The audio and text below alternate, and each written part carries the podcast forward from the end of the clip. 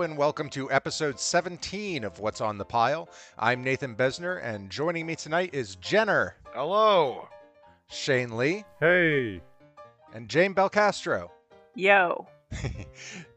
Tonight we've got ourselves a Brian De Palma double feature with Phantom of the Paradise, a batshit musical horror comedy that makes Phantom of the Opera a rock, op- a rock opera by way of Faust and the Portrait of Dorian Gray, follow- followed by Raising Cain, the story of John Lithgow, John Lithgow, and John Lithgow as he go- goes all John Lithgow his way across the screen, screen in a film that primarily features John Lithgow. Seriously, that's How accurate. um, let's uh, let's start with Phantom of the Paradise. This uh, this was definitely on my pile. Um, I'd never even heard of this before you brought it to us, Jenner. Um, Oh, uh, th- this is uh, absolutely one of my favorite movies. Uh, it is. Uh, I, I it's not really directly related uh, to the two Rocky Horror uh, uh, uh, pictures, that is uh, the Rocky Horror Picture Show and Shock Treatment, but there is a certain common DNA by virtue of being a musical horror-ish product of uh, 19th century, uh, no, sorry, 1970s uh, Fox uh, or 20th century Fox, uh, as well as of course having uh, Jessica Harper, who was Jim Sharm on the basis of this picture, Jim Sharman's first choice for Janet in. Uh, the Rocky Horror Picture Show, but she was unavailable at the time. And uh, uh, then, of course, he finally got her to play Janet in Shock Treatment. and this was her first performance, This right? this was her uh, this was her first credited performance. Yes. That's some good work. Um, I've never been a terribly big fan of Brian De Palma's. I, I think I'm on record as uh, as not being a terribly big fan of De Palma's. However, if I were to rate De Palma films, this would be pretty high up there of the ones that I could watch, like with the Untouchables and stuff like this. It's it's it's a, it's inherently more watchable than something like Dress to Kill, we'll say. I I have sort of an opposite experience. I like De Palma the more completely unhinged he is. Uh, the uh, I I know that uh, that a lot of his uh, uh, pseudo Hitchcockian thrillers, uh, you know, got dinged for ostensible misogyny, but really I don't think that's necessarily a uh, a fair view on them. Mostly because I think they're more about misogynistic characters that Brian De Palma in varying degrees conceived and or wrote than uh, being misogynistic uh, themselves. Um, I, I, But- I would think the problem would be that uh, he he has so many misogynistic characters. One has to ask, is he himself misogynistic if those are the characters he's drawn to? I mean, on the one hand, I suppose you could say the same thing about uh, uh, about Hitchcock. On the other hand, I- Yeah. I, think you could probably come up with the same answer about Hitchcock. That's actually kind of a matter of record. But uh, I don't know. It, it's I De Palma actually leaves me cold with his more conventional films. I mean, The Untouchables is it's fine. It, it Yeah. it's fine. It it doesn't do much for me. Uh, I, I suppose the uh, odd, uh, I, I guess, uh, kind of the tipping point between you know studio ready De Palma and batshit crazy De Palma is probably Scarface.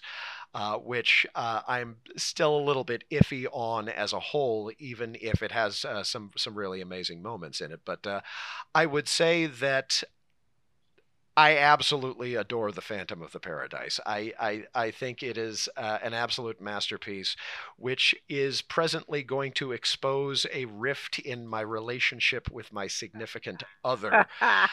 Uh, but i I would say that uh, if De Palma had never made Blowout, uh, that uh, that uh, this was his best movie. That's those are high, those are that's high praise. Well, uh, let's talk about the movie itself. Um, uh, actually, let's. Uh, who else hadn't seen this? Shane, had you seen this? I also had never heard of this movie. Uh, there's a I've you know I've seen the famous De Palmas. I a lot of his less famous movies are kind of a blind spot for me.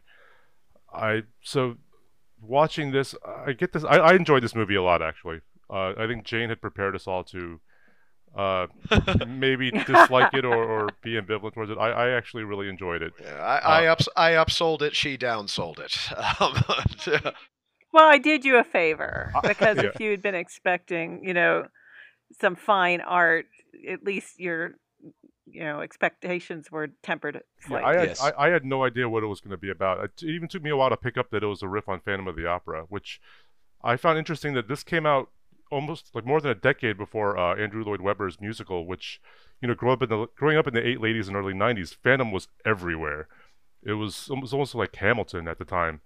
Uh, I remember we were in orchestra. We played music at the night. When we, uh, my family went to Toronto, we saw a performance of Phantom of the Opera there. So I think it's interesting that he, De Palma, you know, decided just to do a, a riff on this, uh, on the novel, basically.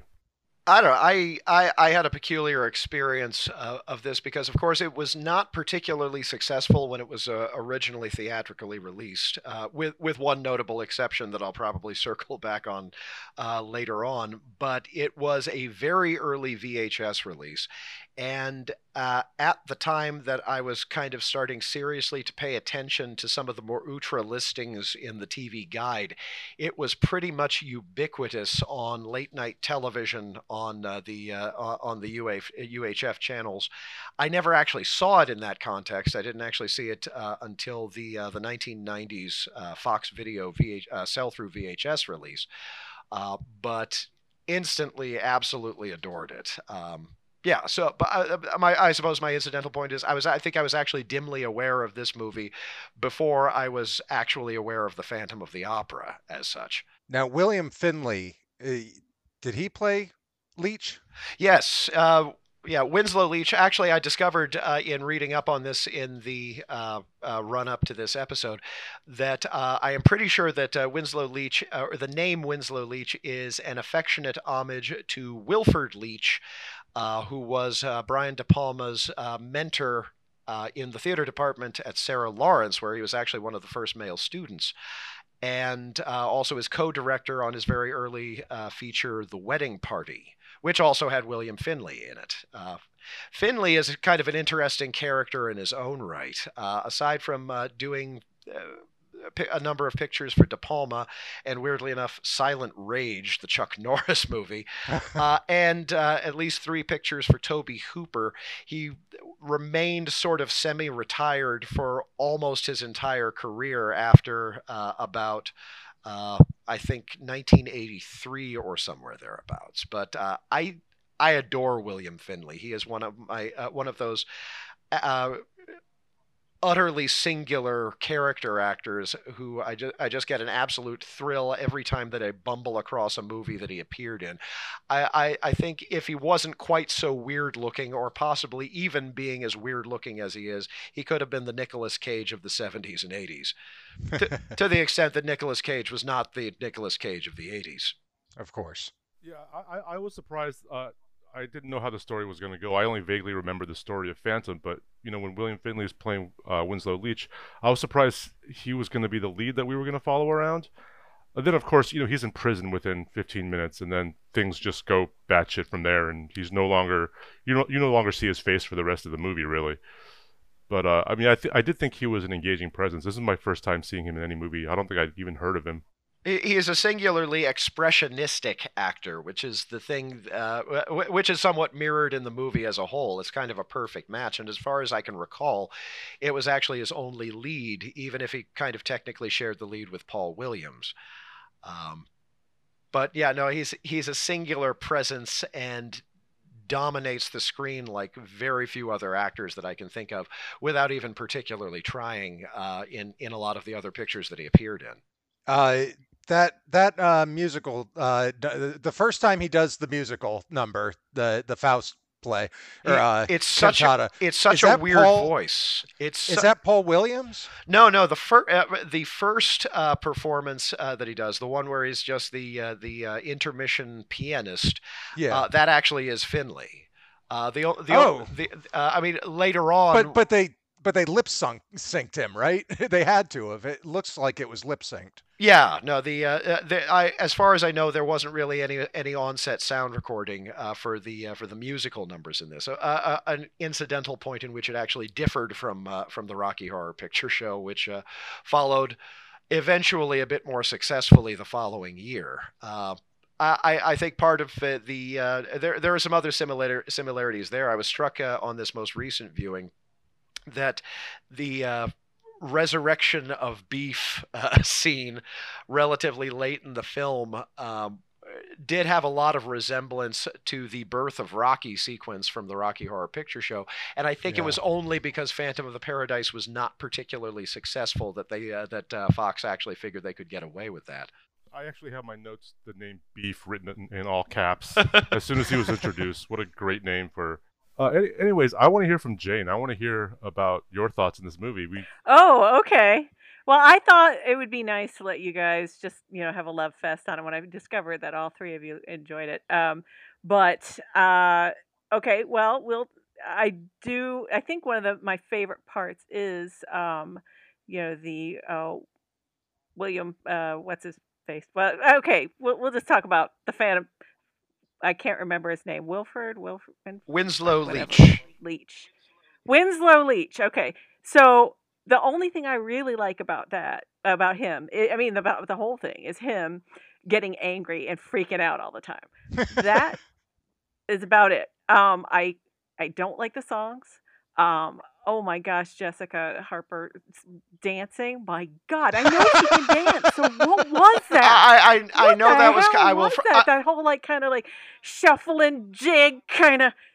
And then and she's uh, like I- supposed to be angry and looking at at a camera, like she takes up the challenge to do her big song, and and she looks about as tough as a hamster. Um, and I mean, she should have like channeled her inner Joan Jett and like gone for it, but no, no, I don't know what that. What was I don't- I- that? I And find the chicken strut um, kind of charming that awkward personally, but uh, frickin' love scene.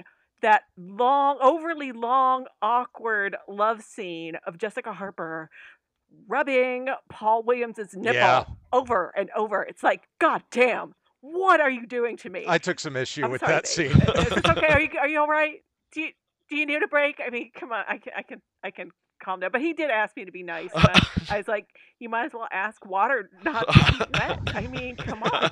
This well, I, I think it's I think it's fair to find criticism in this film. I, I certainly have some I'd like to bring up. there are some things. Beef was fantastic. I the minute he came on and they started, you know, playing some harder rock music, I was like, yeah, okay, all right, now I can get into it. And then they kill him. Yeah. I mean, I mean, I want to see. I, I want to see a full rock opera of Faust. I, I want to see the full production. That just sounds like a great idea. Yeah. that would be fine.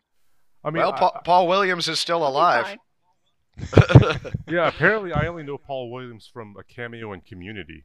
He was uh, apparently in an episode of that. That's how I like when I saw him, the younger version in the movie. I'm like, I know that face, even though I don't know who that guy is. And I looked up his current self, and I was like, wait, I think I know that. And I looked up his filmography. Apparently, he was on Community. And Did you see? Ba- Did you see Baby Driver? He he was on all I- sorts of game shows. I Oh, did see yeah, Baby Driver. It's been a couple of years. Yeah, he was the butcher, Butcher. The- I don't, the- I the don't remember arms- that character. the arms dealer. Okay, then maybe I recognize him from that too. Now I will I will bet you dollars to donuts that Edgar Wright is a fan of Phantom of the Paradise, but I think Paul Williams' appearance in Baby Driver was more of an homage uh, to uh, Williams' role in the first three Smokey and the Bandit movies. no, I Paul Williams back in the seventies, he was on like like Match Game and all those, you know, like was he on like what's my no not what's my uh, what some one a bunch of like you know seventies game shows, and that's how I first saw him. And then of course you know he did the Muppet movie music, which I love. Yeah. Which- he did which- Rainbow Connection. Yes. And so, you know, Jenner is okay with the Muppet movie, uh, but he hates the Rainbow Connection. And It love creeps And me he- he out. said It after we cre- wa- Yeah, I guess It does. absolutely creeps me the hell out. I love that song. That song do makes me makes me weepy.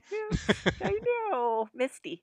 But, and, but Yeah. the thing is, is I made him watch the Muppet movie, uh, eh, you know, shortly after we watched Phantom of the Paradise, I think, and um, It was the he's first like, time I don't I'd know seen why you don't while. like. Yeah, he had not. He had not. You hadn't seen it before, had you? I had. I I, Oh, I had seen it lots and of times. And he's like, I don't but- understand why you don't like the music from Phantom of the Paradise more. And I'm like, I mean, it's the Choppin' Broccoli song. You know, you know the Dana Carvey thing where he's like playing piano and going, and chopping broccoli, just kind of making stuff up, and and w- you Yeah. know, oh, Yeah, I, I wish mean, I, I, had friends, and oh, what, what, what? I, I didn't think the songs were particularly strong. I mean, I don't remember any of them, uh, for one thing, but I didn't think it was. Ter- I mean, it was just kind of there.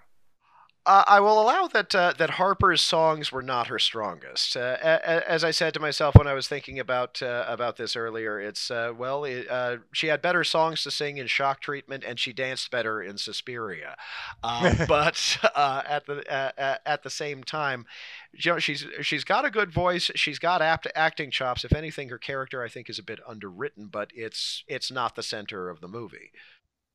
I'd That- like to talk a little bit more about. Oh, did you have some? Uh, I was something I, I was just going to say I actually find that weird chicken strut dance thing that she does arguably a flaw, but still kind of goofily charming in its own right. Uh, They're uh, rather like the other film that we're going to be uh, uh, talking about later on. There is a lot of this movie that uh, kind of kind of functions uh, as uh, part of it functions as satire, but part of it functions as parody, if that makes any sense. Well, I it, guess, it, but it she was includes a supposed to lot be- of. Sorry, she was supposed to be throwing down a challenge, answering a challenge, and she does that chicken dance. I mean, maybe don't dance at all I- and I- sing your ass off. I would chalk that Okay, up okay, to sorry. Brian De Palma's weird sense of humor. yeah, Yeah, yeah, yeah. I like guess. yeah, that that scene where he gets ki- where Winslow gets kicked out of the uh, out of the the office and it's all done in fast motion and everything. It's almost like uh, what- Well, I find it interesting that aside from the music, so much, uh, or aside from the actual musical numbers, so much of this movie is scored in this weird sort of, you know, uh, tinkly, fluttery, quasi baroque, early classical style. Uh, which it's taken me several, which it took me several viewings to actually notice how much of that was in there. I- when uh, when Winslow's coming up to Swanage and they start singing like "I'm gonna meet the devil," I was like, "Wow, that's on the nose." that entire sequence, it, it just spelled out exactly what he was about to do. Oh, and how about all those uh, uh, those girls auditioning with the terrible voices too? I, I just have to throw that in there before I forget, because that would happen when he was walking up to Swanage and and all those girls just like shrieking. And, oh, I know it was supposed to be a contrast, but it was so much of it. I don't know. Uh, never mind. I'm sorry. Let's get back to the Oh, whole- you're, you're fine. No, I- I, I will allow that there is. Uh, I actually uh, really like most of the songs in this one. There is only one song that I absolutely, absolutely love to the point where I want to do it at karaoke if if we ever have a Dragon Con again, uh, which is the uh, the closing theme, "The Hell of It," uh, which apparently Williams uh, liked so much that he uh, did it at one point on the Brady Bunch Hour, believe it or not, and on another occasion on the Hardy Boys and Nancy Drew Meet Dracula. Uh, which I now have to hunt up just because that's a thing that exists apparently. But uh, I really, really adore that song. As, as an aspect of the text of the film, as much as anything else, basically, uh, you know, Swan was defeated. Uh, you know, the the, uh, the Phantom died, but the last song is ba- it feels like a song that uh, like Swan memorializing uh, Winslow, uh, which again goes back sort of to, to the way that the uncredited opening narration by Rod Serling kind of pitches the film as well. The movie keeps feeling like it is thinking of Winslow as the villain of the film, even though he's pretty objectively not. It's just sort of, I mean, he, he's certainly a, a very, very flawed hero, anti hero uh, at, at, at minimum, but uh, uh, the, the movie uh, sort of has fun with the the, with its two main monsters. I'll put it that way, uh, and uh, their sort of dark mirror relationship with each other. Winslow's anger spoke to me, but that's about it. a, a, amusing story about him getting his head uh, uh, caught in the uh, in the record press. Uh, apparently, that was an actual record press. Uh, they padded it a little bit, uh, but uh, they they put some chocks in to uh, to keep it from closing completely, and it was strong enough that it broke the chocks, and he just barely managed to get his head out of it in time before it actually crushed his head. Um, ah, Wow. Yeah, wild and woolly days of '70s independent cinema. I want to talk a little more about beef. Beef. I love beef. I love Beef. beef. I Beef almost, is I, I- hilarious. I almost and- yelled beef during my intro earlier. Beef. Beef. I I also found Beef's uh, reliance on homosexuality as comedy problematic. it's a lot more problematic now than it was at the time. However, he is actually endearing enough. Uh, I mean, as portrayed by the always pretty wonderful Gerrit Graham. Um, Yeah. I think he's uh, he, he he's endearing enough that uh, that he kind of overcomes the uh, uh, uh, the uh, the broad stereotyping. Uh, I I actually feel bad uh, that he got done there. Uh, Yeah, that I think that's uh, that's where the movie lost me a little bit. Was they created such a likable, fun character to kill him off in in also in a comedic way, but to kill him off at all just felt wrong to me. At the same time, I was the, right there with uh, the uh, uh, the the audio or the the the, uh, the groupies uh, outside chanting his name, even as his body was being carried off on a stretcher in a body bag. It's like beef. The final stage dive, I guess. They carry him. Oh, oh, never mind. Beef. And of course that, that and of course that uh, that that that little easily missed title on that Rolling Stone uh, mock-up that they have, beef dead at last. I, I mean, no, uh, I, like I love him. like a lot of parodic movies, it is going to have uh, a, a lot of sort of problematic elements by uh, by current standards. That being said, it has a lot less problematic elements than a lot of uh, De Palma's other movies, but uh, uh, uh, by by current standards. And I, I don't mean this to damn it with faint praise. Uh, I I like this. Uh, I, I- like everybody in this movie enough that I, I'm just kind of willing to go with them on their story, even if they end up getting you know uh, you know, completely, you know, a raw deal uh, as it goes along. And De, De Palma's also been criticized uh, in some of his other movies for his uh, uh, use of uh, homosexuality or LGBTQ uh, uh, type people to create a, a sense of terror. Like Dress to Kill is a good example. And that was problematic when it came out. Like Yeah. people had a problem with that one. Yeah, and he's also you know criticized a lot for you know cri- of course cribbing Hitchcock, which he kind of does in a funny way here. He does the psycho scene, and then it ends with a, a toilet plunger to Beef's face. Yeah, the sho- the shower the shower scene in this. Uh, uh, somebody else said it, but I'm gonna gank it. Somebody uh, uh, the shower scene in this is funnier than the one in High Anxiety. He, he also does an extended riff on uh, Touch of Evil with the with the car bomb scene. Yeah. Uh, uh, with with that split screen, so you know you see uh, Winslow do something to that car in the first part of the scene. Then it's a long split screen scene, and I'm like, what am I supposed to be looking at? Like, what's happening? Uh, and then the, then the bomb goes off, and I'm like, oh, okay, that's he's doing Touch of Evil.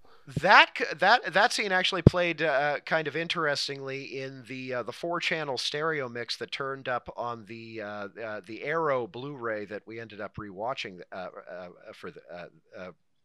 When we uh, rewatched this, I had previously seen it in the uh, the Shout Factory uh, uh, release, which was 5.1, but the four-channel stereo mix actually had basically all of the dialogue in that scene in the left channel, and Oh. all of the music in that scene in the right channel, which was an interesting take. The music was definitely mixed a bit louder, so it helped in this case that we had subtitles. But uh, but uh, that that was something that they did in a lot of the early stereophonic pictures back around, you know, the uh, uh, the uh, the uh, the late 50s and the early 60s. So I think that even the way that the scene was constructed from a technical standpoint was kind of an homage uh, to that era, which uh, apropos of you know the the Beach Boys riff, which I actually like upholstery better than any actual Beach Boys songs. So, uh, I mean, it's a, a ridiculous song, but uh, but uh, I, it, it it it's catchy, you know. It, and uh, can I give at this point a, an incidental shout out uh, to the absolute good sports of the three guys uh, playing uh, the. Uh, the Juicy Fruits, aka the Beach Bums, aka uh, the Undeads, uh, including Archie Hahn, who was uh, for a long time a regular on the British version of uh, Whose Line Is It Anyway, and uh, later became actually a favorite of Joe Dante.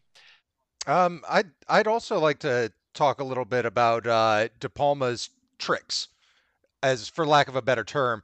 Um, he has a lot of camera tricks that he likes to use, and and that he that he, as you said, cribs uh, from other directors, other filmmakers.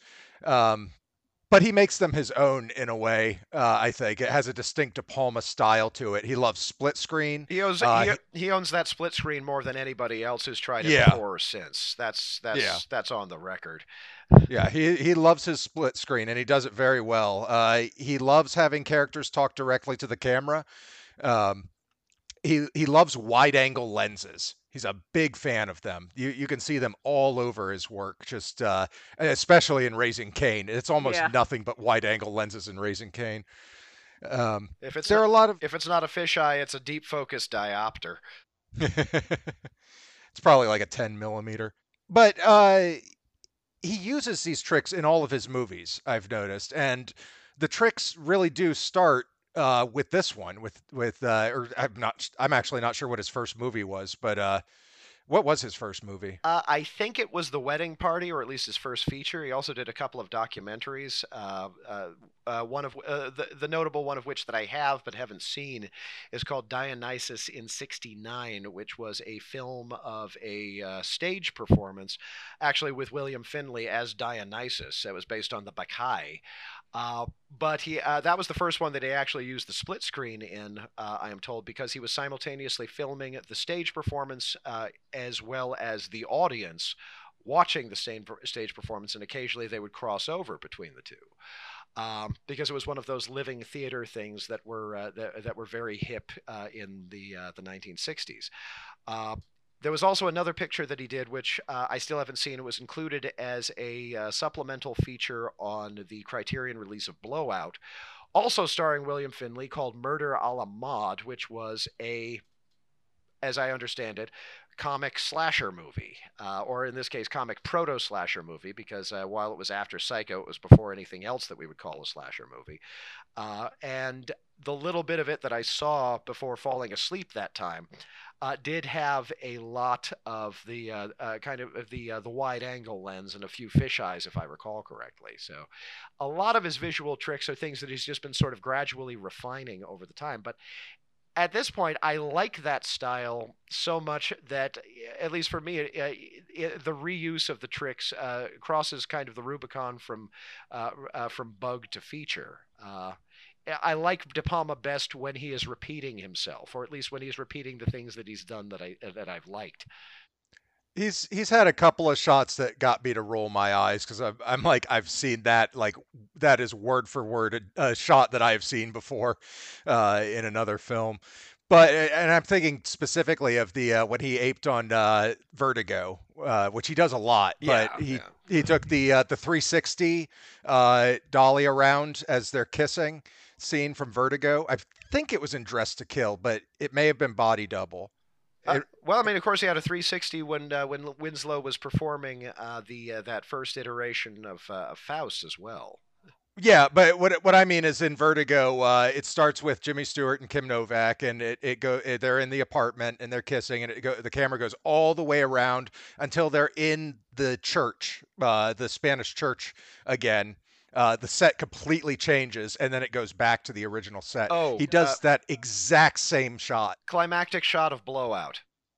Is that blowout? Yeah, Uh, that yeah, must have been. Yeah, okay. the the one with the uh, the one with the Antonioni fireworks in the sky as uh, except ex- instead of kissing, it's uh, it's uh, John Travolta embracing Nancy Allen's uh, now inert, lifeless body.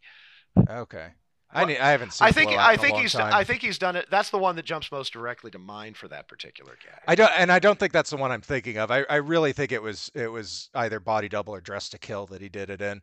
Um, but I just I don't recall. I just remember that one shot and being like, "Come on, man! I, I get you like Hitchcock. I get it." Well, I mean, this was also a period when homage was new, uh, at least in film. So uh, the i- i- uh, the the idea of deliberately referencing uh, uh, directors was not really uh, a thing that had uh, been done very much outside of the French uh, Nouvelle Vague uh, up to that point. I mean, of course, uh, Chabrol had already you know ganked a, me- a mess of Hitchcock at this point. When De Palma was like, figures, well, I like Hitchcock. Why not gank some of his, uh, or why not uh, you know show off what I learned from him? And I, I don't think he's anywhere near as bad as Ryan Murphy. That's fair. That's an odd name to drop there. I, I, I'm not, I don't think I quite have the context on that. Aside from Ryan Murphy ganks everything from everybody and just kind of throws it into a blender and sees what drips out. And sometimes it works like an American Horror Story hotel, and sometimes it doesn't work like basically any of the other American Horror Stories, at least that I've It- seen. I was thinking specifically of the first season of American Horror Story where he uses Vertigo, the Vertigo soundtrack for the whole damn thing. And it's like, come on, fuck you, man. You're not that good. The show's not Hitchcock, idiot. I know you've been kind of quiet over there, Jane. I know that you didn't particularly enjoy the picture, but was there anything else that you wanted to kind of uh, uh, interject over here aside from you didn't particularly enjoy the picture? Uh, well, I okay. I will actually interject that. truthfully, truthfully, I liked it a little bit better the second time I watched it, just a little bit. But also the things that I remembered that horrified me the first time, I was like, "Oh God, why am I watching?" I was just like gripping the couch, you know, the, the arm of the couch, going, "Oh man, don't say anything," because I know, I know Jenner loves this, but all I wanted to do was like crap on it. So anyway, that's all. And you're saying, is there a chance if we watch it a hundred more times you'll actually like it? No. No. No. Okay. I am not going to foist it on you again anytime soon. Uh, okay. and There- I will there- admit that go when I hear uh, the and I was going to say, and if I do, it's probably the it's probably going to be in the Um, but anyway, uh, the one thing I really like is the music at on the um, at the beginning of the DVD, which is I think the hell of it music. But that da da da da da da, and whenever I hear that, I'm like, yeah, that's great. And then I'm like, hey, maybe I want to watch this, and then I'm always disappointed. So anyway, that's that's. I don't. You have to admit that the finale is an extraordinary f- uh, feat, feat of sort of cinematic choreography. Uh, uh, there's just a tremendous amount of stuff going on, but it all remains uh, fairly coherent, and it's uh, it got an incredible scale to it, uh, given the context, and uh, it. Uh, I find it sort of thrillingly edited and tragic, and then it just punches, you know, right through that burning bird into the into the closing credits, and you know, I don't. I love the way the movie ends as much as anything else. I suppose. Well, I noticed some things about it this time. Like, did you notice the one audience member watching uh, the Phantom die while wearing the Phantom's helmet covered in blood? Did you see yeah, that? no, I, I I had not noticed that before. And Uh, then I was like, okay, that damn, and, all, and the whole audience is just watching this, like watching this man die, like it's part of the show, just observing. Which you know, you know, you can say, oh, it's like too much reality TV, shock treatment. But anyway, which I don't as, like as, either. As Swan would say, that's entertainment. Um, These people have been entertained, really entertained. Mhm. Um, I did want to bring up one uh, last thing before we move to our break. Um, I was a little put off by Jessica Harper's character Phoenix, uh, her the way she was presented, um, and most women are presented by De Palma as willing to do anything for power or a dick. Yeah, I I didn't Not get at that impression of first. her until yeah, I didn't get that impression until she just went with Swan, and then she's just in his bed. Uh, uh, That to me came out of nowhere. Like I didn't feel like her character was going in that direction. I actually Yeah, thought didn't like maybe. I thought maybe uh, Leach when he climbed on the roof was dreaming when he saw them together. So that was a little jarring to me. For for Yeah, me, I uh, it's- agree. it, it kind of I was like, oh yeah, okay, there it is. There's the De Palma thing, uh, where because it didn't make sense for the character to me. she is But- definitely a bit of an object. Uh, she she is kind of a walking plot device. She, I, I I'll I'll agree that she's a bit underwritten. I still love Jessica Harper. Uh, she's actually tied with Sigourney Weaver and Boris Karloff as being the only actors with three movies in the roughly 18 to 20 that comprise my top five.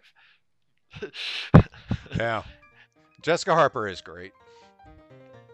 Well, on that note, I think uh, I think that's a good place for our break. Uh, we'll be right back.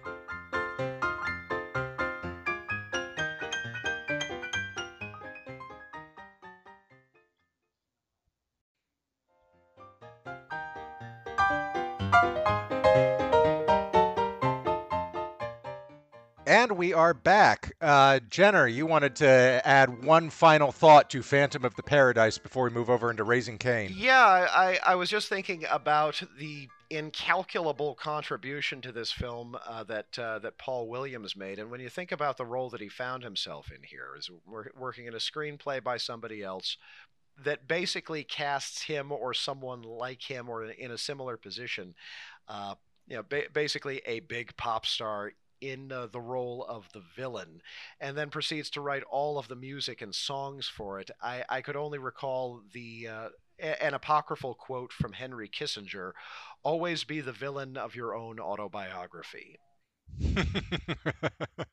he was wonderful. He was what he was perfect in the film. Uh, uh, just kind of a uh, a Phil Spector figure. He, he, played it very well. Yes, yes, I thought it, it, just a beautiful performance, and you know can't can't be appreciated enough. Yeah. Well, let's move on to Raising Cain. Uh, this was not on my pile. I brought this to you guys saying, "Hey, watch Raising Cain. It's batshit and weird and and campy and dumb as hell and great."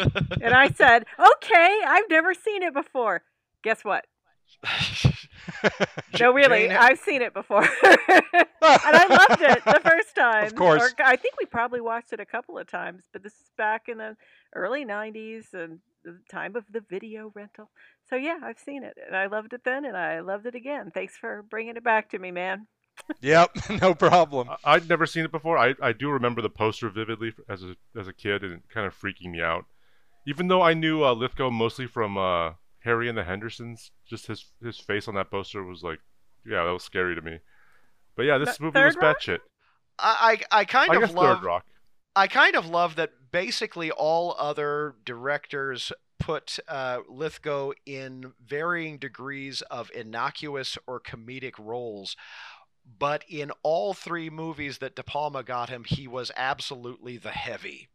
Mm-hmm. Uh, he was the surprise heavy in Obsession. Uh, he was the you know G. Gordon Liddy esque dirty tricks expert uh, who was the ultimate villain of Blowout, uh, and then of course he is. Well, he is in this picture, and I, I, I had never seen this picture, which I now regard as an abject oversight. Uh, I remembered, of course, the uh, both the posters and the trailer from around the time that it came out. I think I was vaguely dissuaded from some of the dodgier reviews that I encountered at the time. I had a lot to learn. I was friggin' 16 when this came out, and somehow I had just kind of never gotten around to it in the interim. But I have not giggled, tittered, and squeed so hard for a movie uh, in a very long time. I laughed my ass off for this picture, uh, and I do mean that as a good thing. This is this is not in any way mocking it. I think the movie is one of the most gleefully ridiculous quote unquote thrillers I think I've ever seen. It was um, joyfully ridiculous. Yeah, I mean, exactly. It, it, it, just it did inspire joy. It inspired happiness and giggling because even though you couldn't necessarily take it completely seriously, it was still really good, really good. I found I mean, this po- I found this poster with this tagline on it, which I found ridiculous and hilarious. Uh, it says "demented, deranged, deceptive, De Palma," which I thought was perfect. I remember that one because they were kind of selling it as a, as sort of a return to his uh, to his goofball thriller uh, roots, which apparently De Palma himself was actually a little bit wary of, but ultimately, apparently, he said, you know, fuck it, and made the most goofball of his goofball thrillers, even including some of the ones that have come since then, like Passion and Femme Fatale. Um, I I really consider this to be borderline him parodying himself in uh, a lot of ways. That was actually a common suspicion at the time that it was released, as I understand it, uh, and I I kind of agree with that. Uh, it's uh, it, it, it's it feels as much uh, uh, like a parody of self-important clockwork, hermetic clockwork thrillers. Thr- thrillers where nothing is going on uh, outside the content of the uh, uh, of uh, uh, the characters of the film. I suppose that's not necessarily a great way to explain it, but it it lacks any conceivable political context. It's it, it's just exceedingly well dressed, apparently well to do characters doing each other some severe wet work. And I am here for it. Um, I mean, good God, did any other director ever have the nerve to dress Steven Bauer that well? Gray three piece and tan trench coat, and he rocked it. Um, That talk about an objectified character. That that dude had nothing to go on. Yeah. Uh, it, when he wasn't purely objectified, he was absolutely deer in the headlights. And again, that's absolutely, it, it's just perfect. It's, I mean, good God, even the cops bringing Greg Henry in uh, at the halfway of the point uh, point of the film, the villain of Body Double, by the way, uh, as these completely some of the most deadpan police detectives that I think I can recall in anything, and it, it just adds this bizarro hard-boiled layer on top of this, you know, fervid Skinamax without the skin plotting. It's And- and um, that was my favorite line in the movie too. He took a swan dive off a uh, off a fjord 18 years ago. That's like the best line. I'm sure anybody- others have better lines than that, but that was mine. That's the one I liked the most. Did anybody end up watching the the, uh, the director's cut of this? I, t- I took a look at the the first uh, uh, half an hour or so just to get a sense of what had been changed. But you were going to say, Yeah, I found this movie utterly confounding uh, at first because so it starts off strong. It starts off absolutely batshit, and um, then we spend a, so Lithgow's got a split personality, and he's killing, he's kidnapping babies and killing women, and then we spend a lot of time with his wife who's having dreams about this guy. And I'm like, why are we spending so much? You know, not that I'm against the strong female protagonist, but your husband is has split personality. He's killing people. Like, why are we with you? And then I found out that De Palma apparently either he was interfered with or he lost his nerve in the editing room and completely restructured the movie.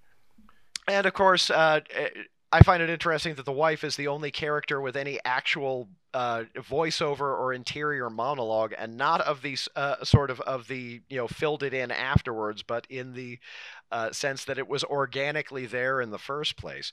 The thing Yeah. about the uh, the uh, the director's cut, which they finally restored in uh, 2016, was it was actually a fan edit. Uh, as I understand it, uh, and I'm pulling this from Wikipedia because I keep forgetting the guy's name, a uh, uh, a uh, uh, Dutch director in his own right named Piet Gelderblom had gotten a hold of a copy of De Palma's original script and decided to do a fan edit restructuring the film as um, as the script dictated. And apparently, somehow, uh, the uh, uh, his version of the thing, after it had been uh, you know released uh, through the internet, through the channels that fan edits go down, had fallen into De Palma's lap. De Palma called him and said. It's beautiful. I love it. It's perfect. Call Shout Factory. Make sure that they put this on the Blu ray release. Tell them to call me if they need to. I'll answer any questions that they want, and ended up ultimately entrusting the HD master of the film to his fan editor. Uh, which is kind of an extraordinary story, uh, I, I I think, in its own right. Um, Is, isn't that the dream yeah. for us all? For Uh, us yeah. to- To make a fan edit of something and have the director be like, "Yeah, that's that's way better." That's exactly what it was supposed to be. Thank you. So- uh, but yeah, it it, uh, it does make more sense because essentially the uh, the first I guess twenty or so minutes of the film. Uh, and the uh, the next uh, 20 or so minutes of the film are reversed. It starts with them going into the uh, uh, the clock store, uh, and continues as it went at that point, following the wife, with Lithgow as just sort of a character lurking around the background, right up, uh, right through the point where she wakes up three times uh, from uh, uh, from dreams, which I think is uh, again just absolute thriller anarchy uh, right there. Inception. Uh, but uh, it, but but you know ultimately uh, ends up switching over to Lithgow's story right at the point where he's smothering her with the pillow. Uh, and then we get the film as it uh, as it originally opened, and uh, uh, uh leaning into what has to be the most delirious performance that uh, that Lithgow has ever given in anything before or since, certainly that I can think of. it kind of I it, it sounds like the director's cut is way better it really uh, the structure is vastly improved just based on the bit that uh, that I saw. I mean, amongst other thing, I I I didn't have the opportunity to laugh at the random uh, inner monologue voiceover from Lolita Davidovich kicking in. What was it? Thirty-five minutes into the picture uh, in the Something theatrical like version. uh, and you know talking about you know how she, how she has this wonderful husband, but there were all of these other circumstances. I, baby, you do not have a wonderful husband. He is not the perfect husband. We already know what he's been up to. I, I mean, the major surprise of the uh, uh, of the film uh, ultimately, I guess, ends up being that Lithgow actually is playing a dual role, aside from playing a character or one of one of which character actually does have multiple personalities. I mean, that's nut bars enough in its own right.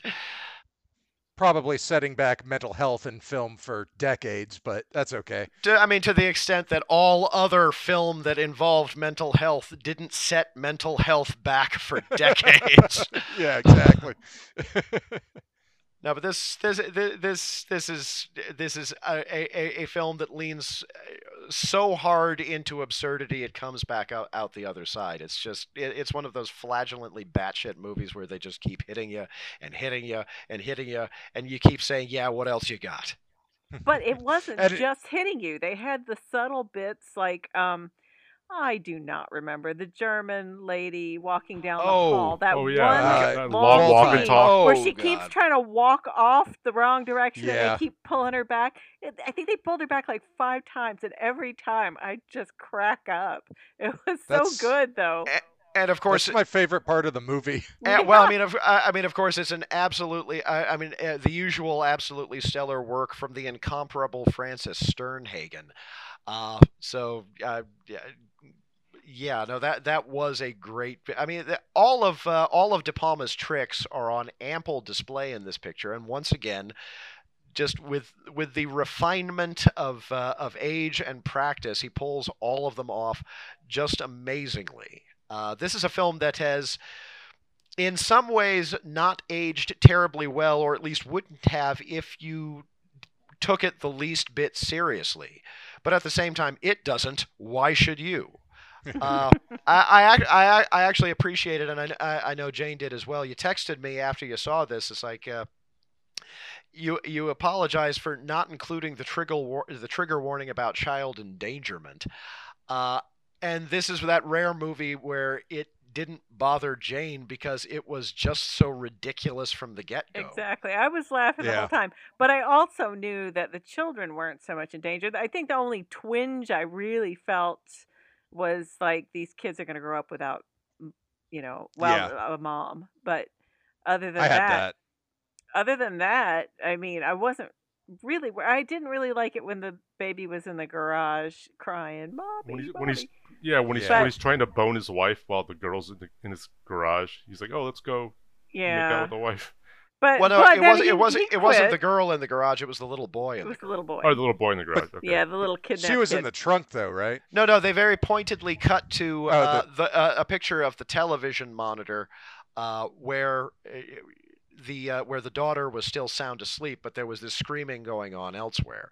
No, I'm just saying while the kid was screaming, the mom was in the trunk at the same right time. and I i, bel- will also yes, call kind of i'll just call call bullshit on that because i can tell my kids i could when he was a baby i could tell his cries from anybody else's i mean i you know my husband would be walking around a store with him and he'd start freaking out which was pretty much normal for trey um, Well- and, and i'd be like yeah, that's my kid. And I'd hear another baby, like, you know, a couple aisles over. I'd be, no, no, that's not my kid.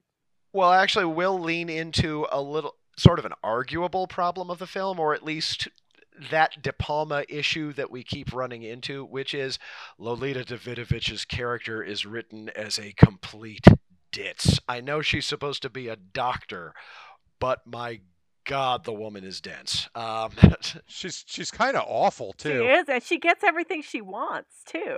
Yeah. It's like, oh no, you Well- don't deserve it. Well, maybe not. maybe not with that the Oh. last shot of the film. yeah. yeah, Well. yeah. Mm. Nobody gets out of her alive. Uh, sorry. I know you had a few more thoughts on this, Shane. I did. No, I'm, I've lost my train of thought. You're I'm trying. well, yeah, I'm trying to find a, a way to get back in.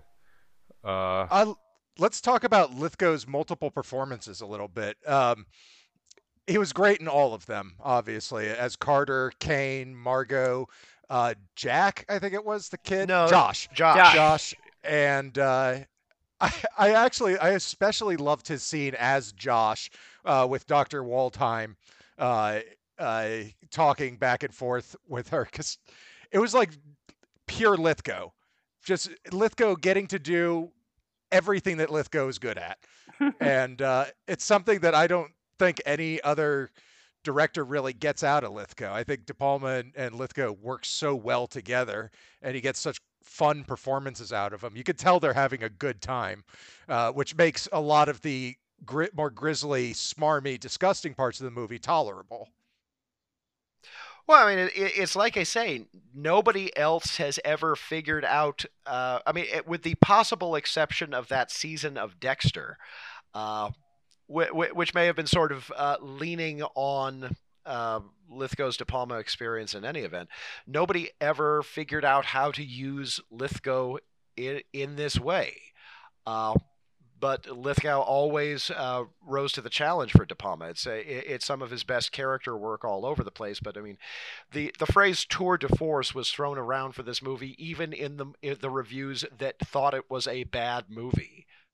Yeah, it is a tour de force. How could anybody think it was bad? They, They must took just it- not they have made- gotten it. They, they didn't was so get it good. exactly. They th- they tried to take it seriously.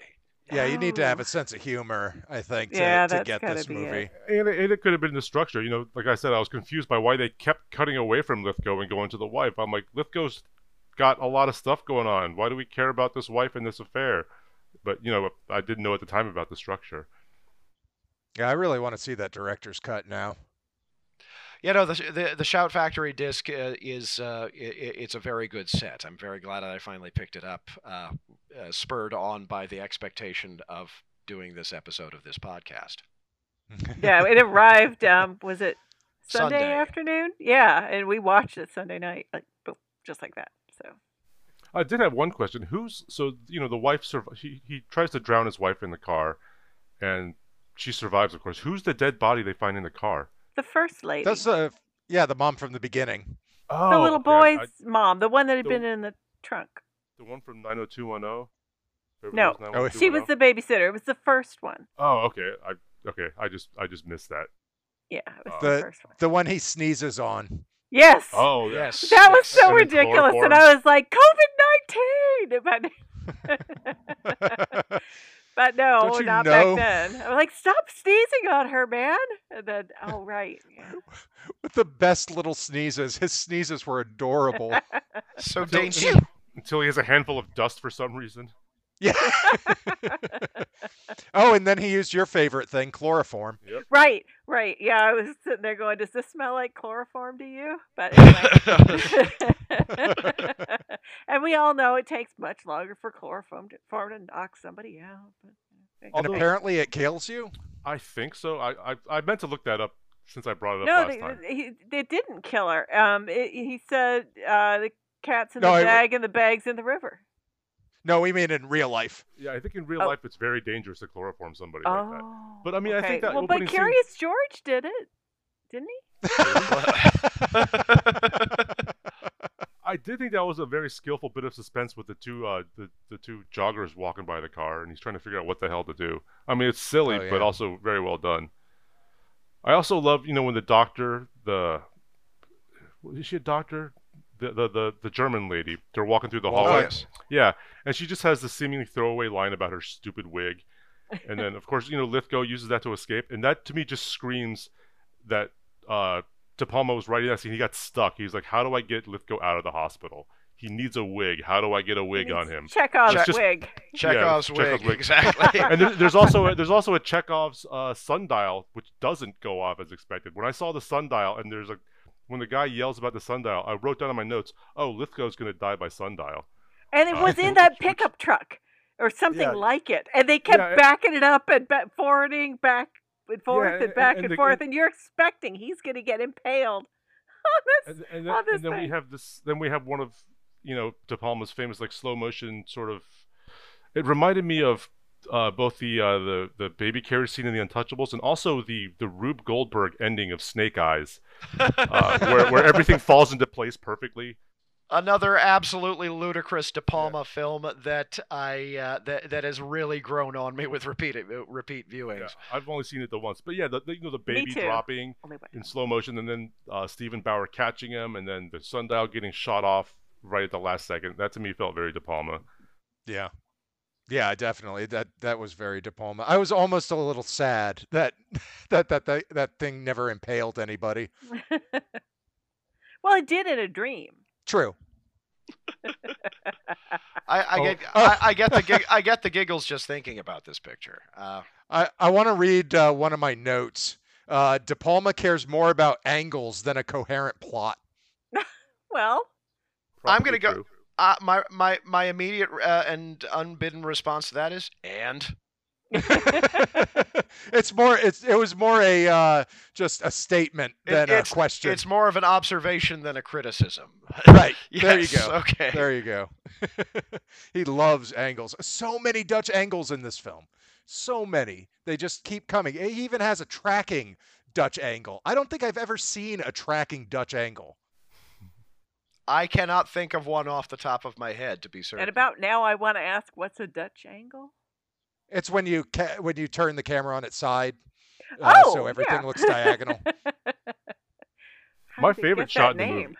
My uh, favorite never shot in the movie is is so my favorite shots where you see a shot of Lithgow and then the camera pans over to the tree, and so you don't see Lithgow anymore, and the camera pans back, and now he's the other personality.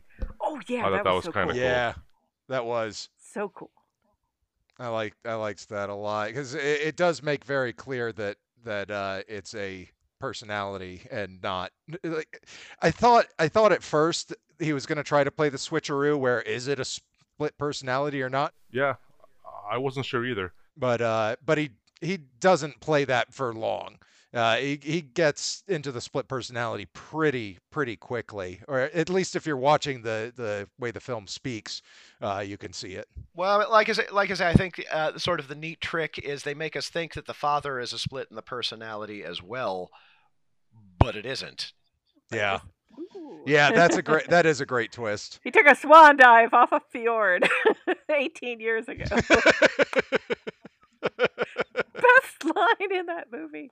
Uh, I did like how we got to see Josh. We got to Yeah. see the little kid personality. Oh, And with had- with the uh, adult voice. Yes, it was so creepy and fun. I actually did like what you're gonna do. that voice, that voice was so weird. I guess that was Lithgow doing doing the voice. Uh, it, it had to have been, but uh, I did not recognize his voice at all.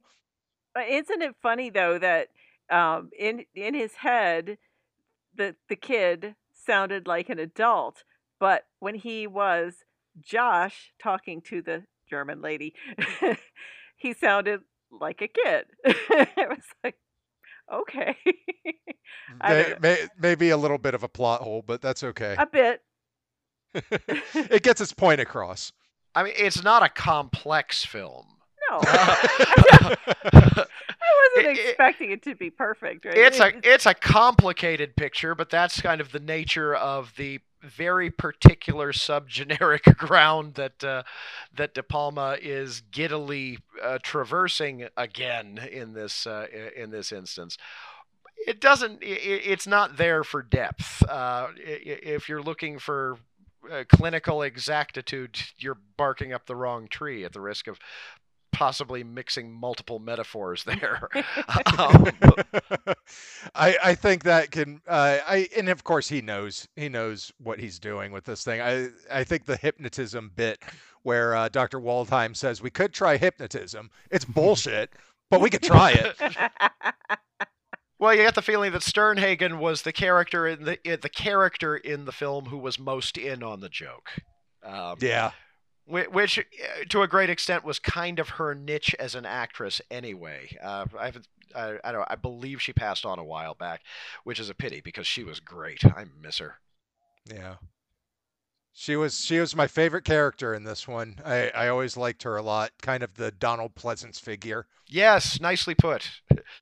And it really was a great scene. That that one long shot from the office down to the the, the outside. It was just so good. And oh, that little wandering bit. I know I mentioned it previously, but No, I no, just it- have to put it in again. I love it. Every the cop would just grab her by the arm and bring her back, and she'd start to wander off. And It's a really wonderful detail. it was Uh, just not not necessary, but wonderful, wonderful. It's like frosting. It was like you know sprinkles. It's a yeah. Ano- Another cool thing about that scene um, uh, is the uh, the cops. Uh, their demeanor changes throughout the the whole thing. They start off almost making fun of her behind her back, and by the end of the walk and everything she said, they're totally into it. They're like, "Oh wow, okay." I had liked not noticed that. That's great. I- there there are to see it some some really beautiful subtle bits of characterization sprinkled all throughout the picture. Yeah, there was also the bit with the with the cops with with the, the old cop coming in, and they were initially very dismissive of him. And I just thought, oh, these these dumb cops are just gonna write him off. But then he gives them a story, and they're like, oh, we should check this Lithgow guy out. I thought that was a nice little detail. I love how quickly they got on top of him. They're Yeah. like, "This this guy's bad news." Immediately. it, it it's kind of wonderful that you could almost uh, conceive of like another version of this story that is just these deadpan competent cops working a case the like you, you, you- you could you, uh, you, you could do a fan edit of this as a law and order episode Although although when Lithgow needs to escape, all half the cops in the building fall asleep. Just, including- including Steven Bauer. They're just all asleep. And he yeah, just and they leaves. don't wake up immediately either. Did he have more chloroform? I Magical guess did, did he drug them or something, or were they, no? Because he was he was in prison, right? Or he was he was in custody, so they must have just gotten bored and just drifted off. well, I think he was in like the room where they'd been questioning him. i mean i mean these are these are it wasn't- municipal police officers we're talking about Yeah, even the guy like stationed outside the door where he's talking to the German doctor just passes out. He's like, oh, Yeah, he's, he's they show him knocked out later, but did he really need to knock him out or kill him? I guess. They- He walked past the people who were asleep, so it's not like he was doing it. I don't know. I don't know. Well, no, they- Am I wrong? I, Yeah. I, that's. I think that's how I remember it. Well, they show a body on the ground later. the the rules of this sort of thing I think tend to go that your villain can have a lucky break. Your hero not so much. Okay. Yeah. Well, So so, in he's thi- got so a this- pocket full of chloroform and a, an axe to grind. And the and the other What a great pockets title. and you know the other pockets full of sand, you know, in case he needs it. Seriously, where did that fistful of grit come from? Who It's a cares? It's a classic combo: sand in the eye, chloroform. That's how you're supposed to do it, right? yeah, that's it. The old one-two snooze. Well, uh, I think we're getting close to our ending here. um, does anybody have any final thoughts on Raising Cain? so glad I didn't remember and got to experience it as if it was new. It was fantastic. I loved it. It's fun. Yeah, check it out. I like both movies. I would watch both again, or for the first time if you haven't seen them. I would watch I- one. I'm going to go with perversely enough. Watch both of these movies before you listen to this episode of this podcast. Oh no! At the end of the podcast. I, I, I th- alert. at this point, I think we have an assumed spoiler warning. Um, Yeah, I would Yeah. hope so. I, I would assume that if you're if you're listening to a podcast that deals with random movies, that you probably have seen them. one would hope. Never can tell. Well, spoiler alert. Uh, Better late than never. That'll about do it for us here on What's on the Pile. Join us next week for a special gaming episode where we discuss the fighting game community, or FGC. You can find us on Twitter and Facebook at What's on the Pile, or visit our website, what'sonthepile.com. Thanks for hanging out.